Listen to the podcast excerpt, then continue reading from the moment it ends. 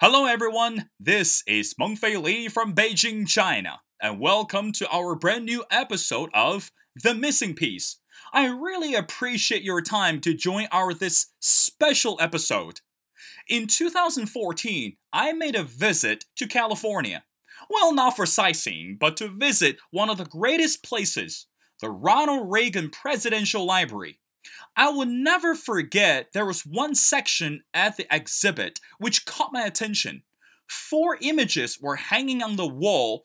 They were Stalin, Castro, Mussolini, and Hitler. Underneath, the bold words shouted out to the visitors ruthless dictators and treasure smugglers. On the 22nd of June 1941, the Germans invaded Soviet territory and entered Vilna on the 24th of June. Around 60,000 Jews live in Vilna, where they constituted 30% of the total population. The community of Vilna, which had flourished for hundreds of years, was decimated during the Second World War. Jewish history has been one of the forgotten part of the human revolution. For years, across the world, people would like to know more about the unique group and how they fought against the odds. Lately, I found one of the amazing books which documented more than just what we already find out and what we see in the museum today.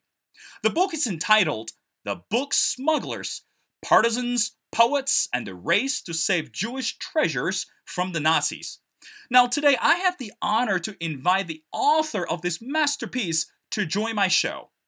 Dr. David Fishman is a professor of Jewish history at the Jewish Theological Seminary, teaching courses in modern Jewish history. Dr. Fishman is the author of the numerous books and articles on history and the culture of East European Jewry. His most recent book, as I mentioned, the book Smugglers, uh, the partisans, poets, and the race to save Jewish treasures from the Nazis has been hailed as monument men for book lovers and first-rate scholarship that pulses with the beat of a most human heart. Dr. Fishman, welcome to my show. Thank you, Mengfei. It's a pleasure to be with you. Well, Dr. Fishman, again, as I mentioned in the intro, I read the book numerous times. And every time I begin to read this book, it really challenged me to think about the question is Dr. Fishman, why did, I mean, dur- during the, that period, it was rather crucial and it was rather challenging for the Jewish community try to think about survive and think of get away from this ruthless dictators but why do you think that they even came up with the idea to save those documents or treasures despite the unusual circumstances? That's a great question, and it has many layers of an answer. Um, I would say, um, I think it's fair to say that Jews have a special relationship towards uh, books, uh, going back to the Bible. Uh, because you know they've lived for thousands of years in uh, dispersed, not in a territory, and these are their monuments. These are their great cultural monuments. But uh, they don't have uh, you know great statues or great ancient buildings. By and large, it's the books that are their cultural manus- uh, monuments. So I would start with that. this was all about preserving their their culture and their um, identity. And I would say, just to add one other layer to the answer, that the Jew, this particular Jewish community where my book takes place, which is Vilna, had an even more intensive uh, tradition of reading, of study, of sort of intellectual um, activity. It was a great center of uh, Jewish printing, of Hebrew and Yiddish printing, um, of academies. And so, in many ways, this story of people rescuing these books and papers under the Nazis during World War II. This story is a culmination of, you know, thousands of years of Jewish history mm. or hmm. hundreds of years of Jewish history in this city of Vilna. Well, Dr. Fishman, if I'm not mistaken, I remember in the book that you also mentioned at the beginning when the Nazis they when they caught the Jewish communities and they caught those so-called victims, they were not quite insightful or they had no idea how to deal with them. And meanwhile, they were so afraid that these people were going to be uh, sort of smarter than them, or they were so afraid that because they're lacking of knowledge about the uh, the uh, the captures, so they were trying to figure out to understand how to connect with them, or even how to uh, um, really to get into their minds. But why do you think it was so difficult for the Nazis uh, to understand their culture, or why do you think they were even to, uh, can be used the word intimidated by their presence? Hmm. Well, I think the Nazi attitude towards the Jews um, was paradoxical. On the one hand, in the official ideology, you know, Jews were considered subhuman, you know, vermin, um, um, and therefore, you know, uh, deserving extermination. But on the other hand, you're right that they had this other image of the Jews being some kind of superpower, some kind of, you know, real menace. If you're a menace, you are a threat to the Aryan race. Obviously, you have tremendous power and ability. And that's why, uh, so it's true that I think the Nazi mind sort of raced back and forth between seeing the Jews as utterly inferior to this kind of fear of their tremendous, uh, you know, um, power, ability, um, acumen, smarts, and uh, I, I, would describe it in those terms. Hmm. Well, Dr. Fishman, I remember you um, mentioned in your book that the first time that was probably like 30 years ago and you were in you were invited um to this uh church. And you were br- uh, you were brought to the site and you were presented to all these documents for the first time and to say hey listen uh, um, I-, I want you to take a look at uh, all these preserves and there's something left and that we discovered. So can you share with me a little bit how did you feel when the first time you actually encountered those documents? Because remember I mean, that was in the early 1941, and I mean, I don't want to say it happens yesterday, but it was just a long time ago. And most of the people and most of the world, they were, I, I, I want to say, probably forgetful or even ready to to eliminate this part of the history in their memory. But somehow this all of a sudden pop up, and you were the one who actually brought to the scene to see this. So how did you feel on the spot? Uh, it's hard to reconstruct the rush of emotions because I think it's important to explain uh, maybe some context, and then my emotion, emotions will be clear. That again, this is a city where 95% of its Jews were murdered and mm. exterminated. The great, um, uh, whatever major Jewish communal buildings existed like the synagogue, the great synagogue, were destroyed. The old Jewish cemetery was destroyed. So when I saw these piles of books and papers, this is what's the only thing that was left of this community. Mm. The hmm. people had been killed. Their buildings had been demolished. Right? There was all we have left of them is, you know, the written record of whatever they wrote and whatever they published. So I was moved to tears. I, uh, and the second tragedy, which you sort of alluded to, but on top of that, that great tragedy, you know, for more than 40 years after World War II, this material was lying, you know, hidden actually, or unavailable to anybody, basically in a mountain in other words, adding insult to injury that uh, uh under the Soviet Union, uh, this material was, you know, not taken care of, was neglected. So the the level of the tragedy um, struck me then, Uh, on the other hand, I must tell you, I really felt like I was.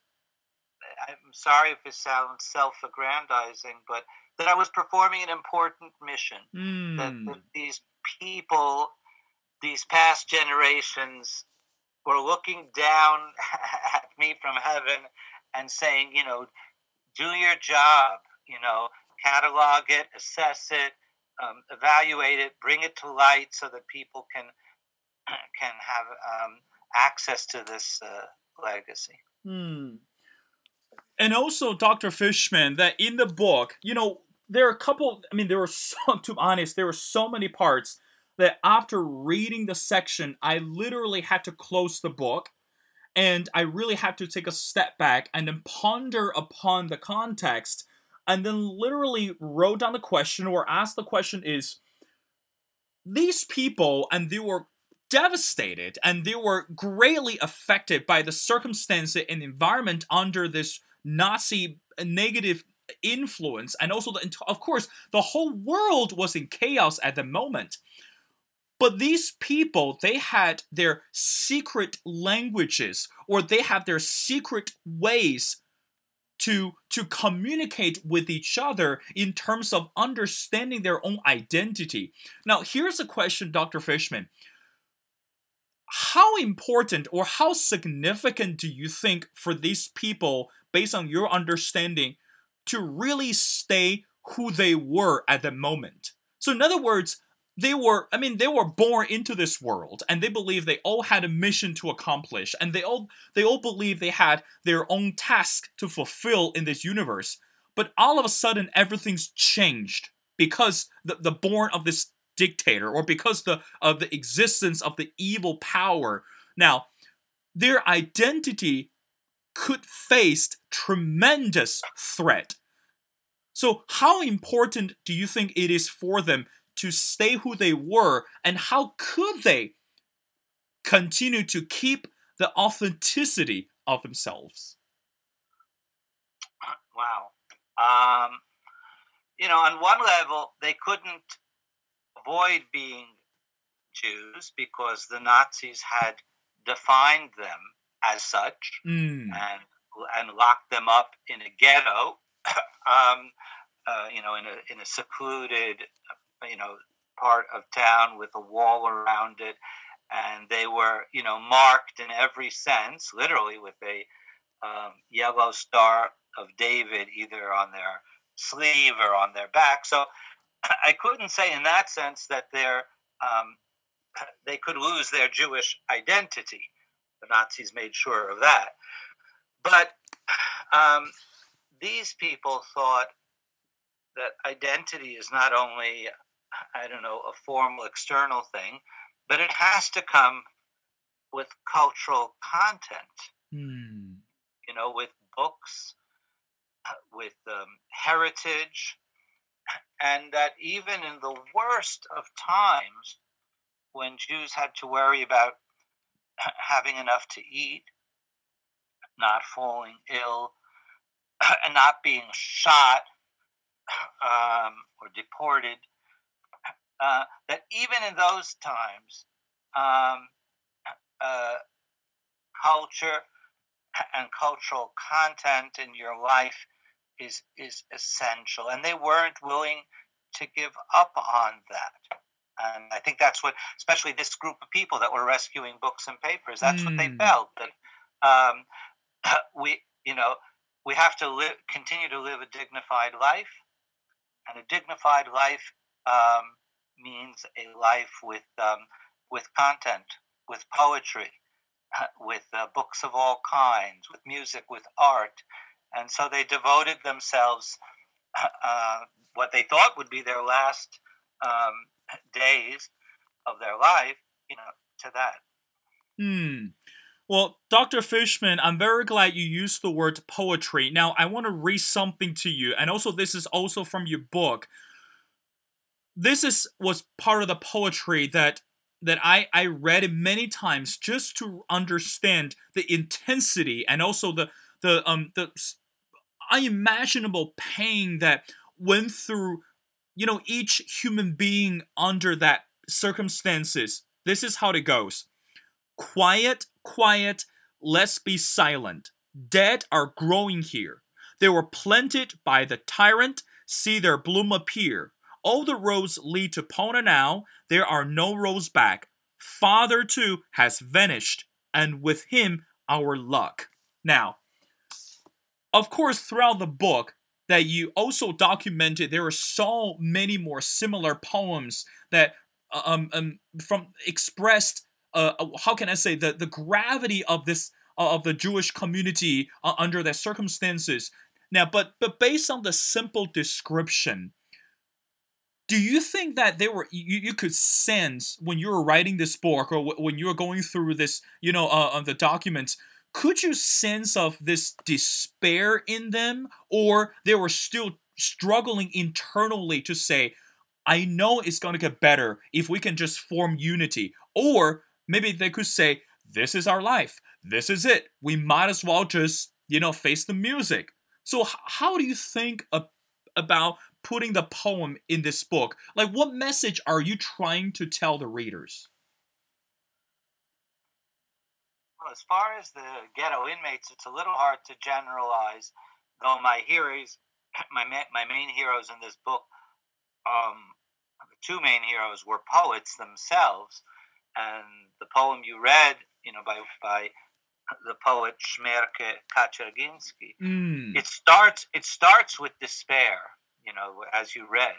But actually, if you go on on the same page, it ends with that poem ends with hope that someday this city will be um, freed and life will renew itself and stay strong. It's a lullaby, after all, sung to a child. Uh, right, father has left. So it ends, stay strong, my child. So uh, I think that gets the full um, spectrum of emotions. A poem that starts with despair and ends with hope. And I think uh, Jews in the ghetto um, vacillated back and forth between despair and hope. Hmm. Well, I mean, that's a really good point. Now, before reading your book, Dr. Fishman, I read a couple books on Adolf Hitler and also, you know, his lifestyle and his leadership, and also how he rose from nobody to this um, top-notch leader. You know, during that transition, or eventually um, to try to have this greed to dominate the world.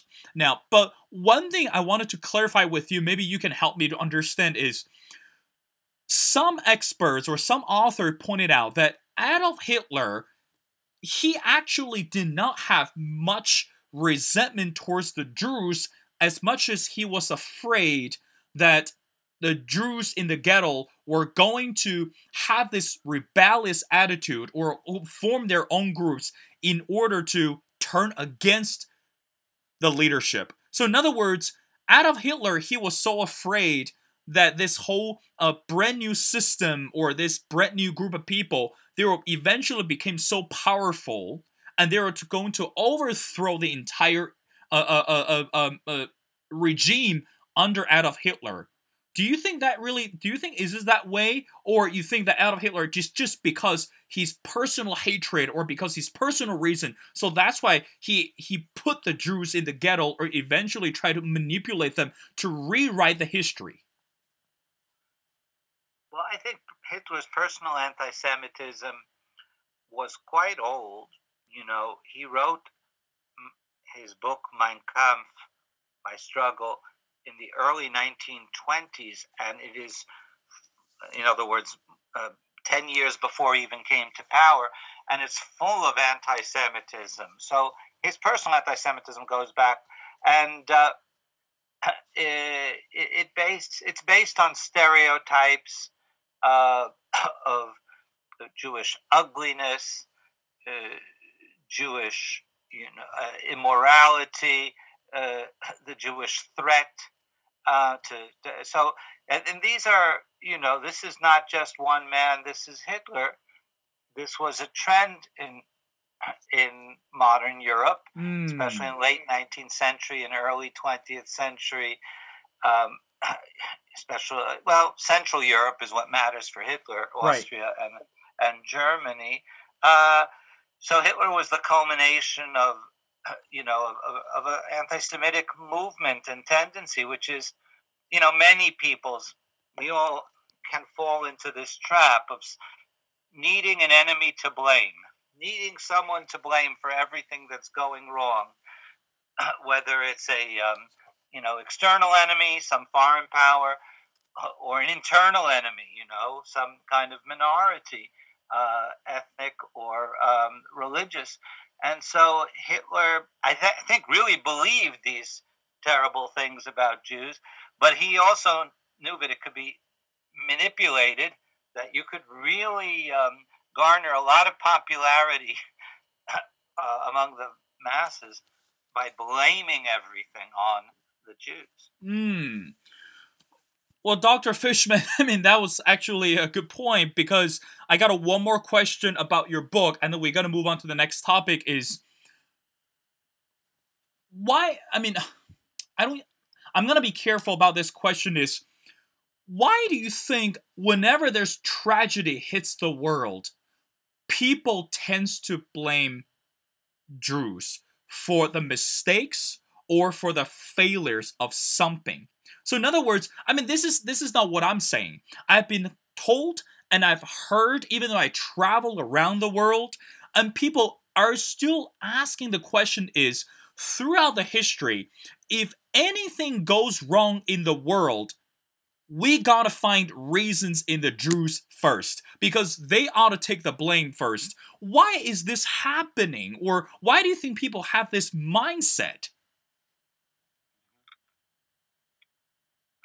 First of all, let me just say, in general, as I was saying just before, it's the tendency to blame, you know, the outsiders or those who are different is universal, right? I've now lived through a difficult time in the United States when we were trying to, well, we were, our government was trying to vilify right. uh, immigrants and Muslims.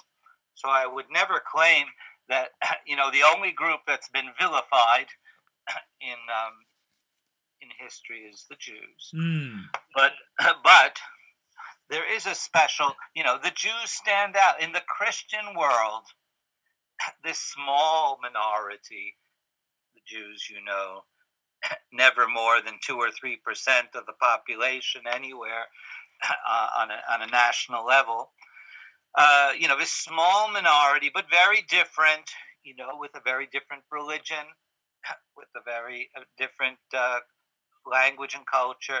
You know, the outsider, those who are different, are, are always the easiest target for vilification. Mm. It's just hmm. that in the Jewish case, it goes back thousands of years, and therefore it has built momentum and uh, steam and power over the centuries. Mm.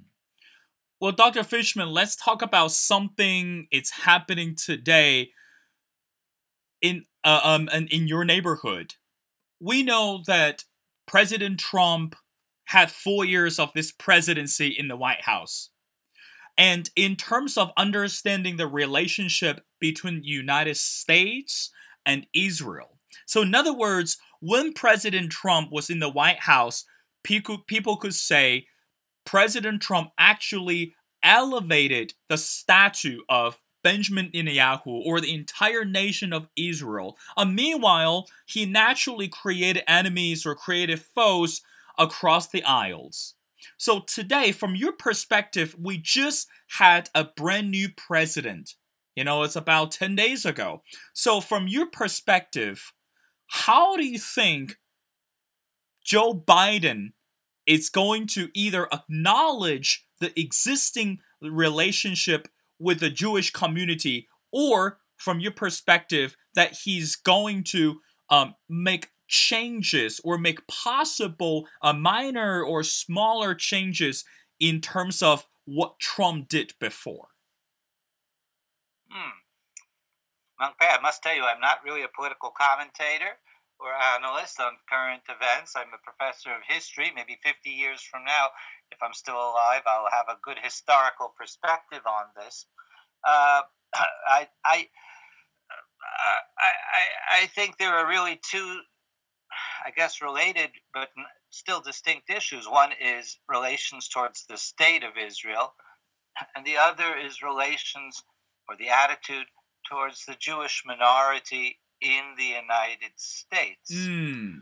Uh, and uh, as far as, you know, embracing clearly a, a, pluralistic vision, a vision, you know, of a, of a United States that has many religious groups and many ethnic groups and, and, and, and one in which, you know, Jews are respected.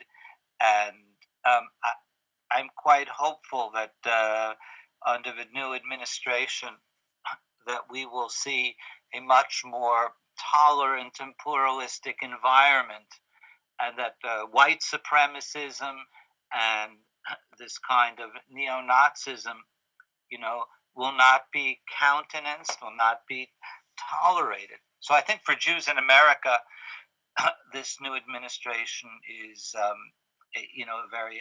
Uh, I'm hopeful. Mm. Well, Dr. Fishman, let's go back to your book. Again, as I'm holding this book and I'm, I'm again flipping the pages as the co- conversation carries on, Dr. Fishman, I don't know if someone ever asked you this question, but I I mean uh, I hope I hope I could be the first one. When you finish writing this book, is there anything that you couldn't include in the book? So I guess I'm saying is there going to be another continuation of the volume 2 of the book smugglers because again i i, I don't believe or I, i'm sorry i don't buy that this is all you can get from what you ha- taught or from what you uh, witnessed and what you touched uh, 30 years ago that when you first time saw all these important treasures. Was there anything that you wanted to put in the book but you just didn't get a chance to do it? Um you know, the book is histor- is a historical story. It's a real, you know, real life event. I don't want you think your listeners to think this is a novel or fantasy.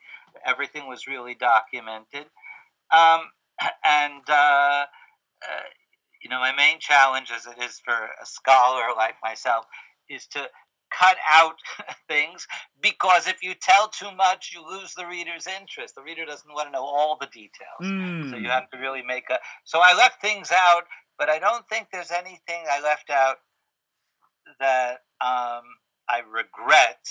Um, I don't think there'll be a volume two again because uh, uh, well, I guess volume two would be my memoirs, wouldn't it? Now, you know. well, I didn't yes. know. As you just asked me, you know, you asked me about what was my feeling when I first first saw that material in the early 1990s. I didn't go into that in the book. I didn't want to write about myself.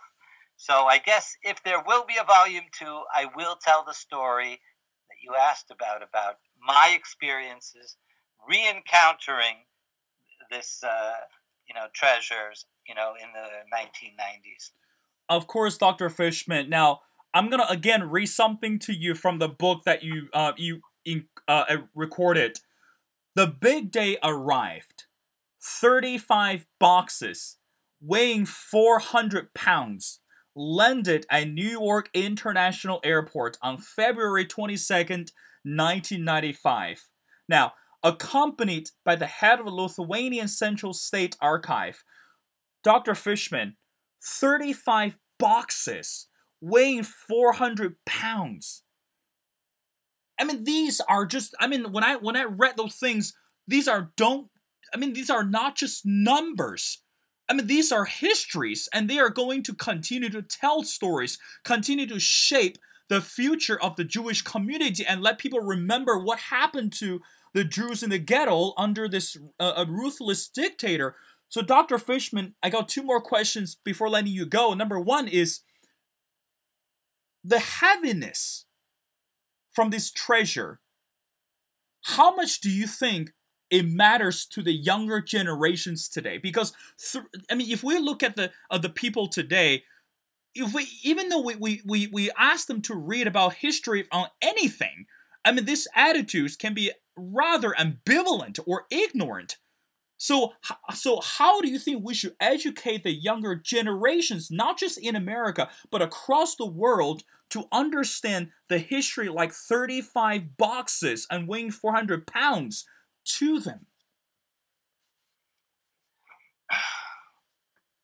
Well, I'll tell you what I do as a teacher, especially now in this age of the uh, uh, coronavirus. Mm. Uh, two two things.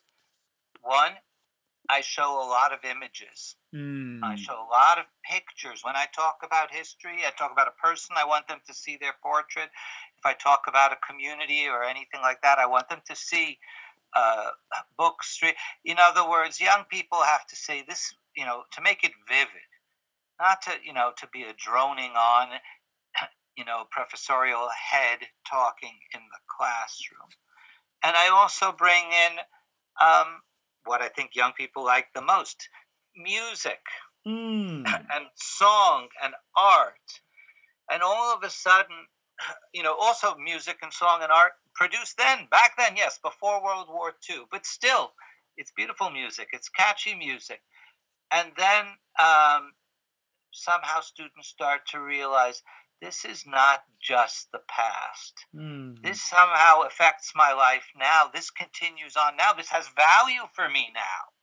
I like that song. I never heard it before, but I like it. And look at that interesting picture and that interesting street. I can almost imagine myself uh, being there. So I try to, uh, and I think that that is the trick it's not to scold our students and to admonish them, but it's really to, to do our best to make it come alive for them. Well, Dr. Fishman, the last question I want to ask is of course, the book Smugglers, this is one of the amazing books that I read. And again, um, with our, our, our audience listening to the show and watch this interview, I hope and I pray that everyone is going to immediately get online to get a copy of this book and started to dive into the amazing part that what you recorded. Now, the last question, Dr. Fishman, to you is Is there anything besides your book? Is there anything else that you also encourage our readers to check similar or even uh, uh, much deeper into this historical evidence regarding the Jews in the ghetto or regarding this unforgettable memories about this part of the history? Wow, that's a um, uh, a, a, great uh, question. I think anyone who's interested in the Jews, um, if I have to uh, suggest one book to get your hands upon. It's called uh, The Cultures of the Jews, the cultures plural. And that really is a, very fine introductory book on the many different places Jews have lived and, and the many different uh, subcultures in Jewish life, from, from, after all, the Muslim world, the Far East, um, through all of Europe and the Americas. I think that would be a great book uh, to study. Um, uh, on the Holocaust, there is a rich literature. Um, and I guess um, the, the, the, greatest history of the Holocaust is by Saul Friedlander, um, The Destruction of European Jewry. So there is much, uh, uh, Friedlander is the author's name. So there is much to learn and there's much out there. And my main thing I would like to encourage uh, your listeners is uh, never be afraid of people who are different. Mm. Uh, be, be excited by that. Be interested by that. And diversity is what makes the world rich and and interesting. And um, I hope we can all be open, and I hope that I can also be open to learning about you know, other cultures and other peoples. Absolutely. Well, Dr. David Fishman is a professor of the Jewish history at the Jewish Theological Seminary. And again, he's the author of the book, The Book Smugglers partisans, poets, and the race to save Jewish treasurers from the Nazis. Dr. Fishman, thank you so much for being on my show. And of course, it's has been an enjoyable moment for me to talk to you. And again, thank you so much for taking your time to tell us about amazing book, the book you just wrote. Thank you. Thank you, Monk Fei. Good luck to you.